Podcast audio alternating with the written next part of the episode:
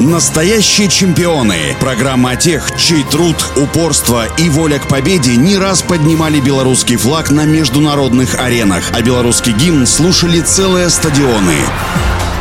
Всем доброго дня у микрофона Василий Данилов. Светлана Баитова родилась 3 сентября 1972 года в городе Могилеве. Когда Светлане было 5 лет, ее заметил тренер детской спортивной школы Галина Харкевич и пригласила к себе на занятия. Так начался спортивный путь будущей олимпийской чемпионки. Позже Светлана продолжила тренировку у Элеоноры Чукановой. В середине 80-х из Казахстана в Могилев переехал талантливый тренер-новатор Олег Мищенко, воспитавший множество знаменитых спортсменов и начал работать работу в «Вздюж номер 6». Крупных успехов Светлана Баитова достигла именно под его руководством. В 1986 году на первенстве СССР 14-летняя школьница потрясла всех своим выступлением и завоевала звание абсолютной чемпионки СССР, самой молодой в истории страны. На первенстве 1987 года гимнастка подтвердила свой высокий уровень, завоевав серебро. Баитову включили в сборную Советского Союза на взрослый чемпионат мира, где спортсменка также завоевала серебряную медаль. Началась сложная подготовка к предстоящим 24-м Олимпийским играм в Сеуле 1988 -го. На этих играх Светлана Баитова выступала с серьезной травмой. У нее был перелом кисти руки, который необходимо было в срочном порядке вылечить, так как спортсменку в команде практически всегда ставили забойщицей,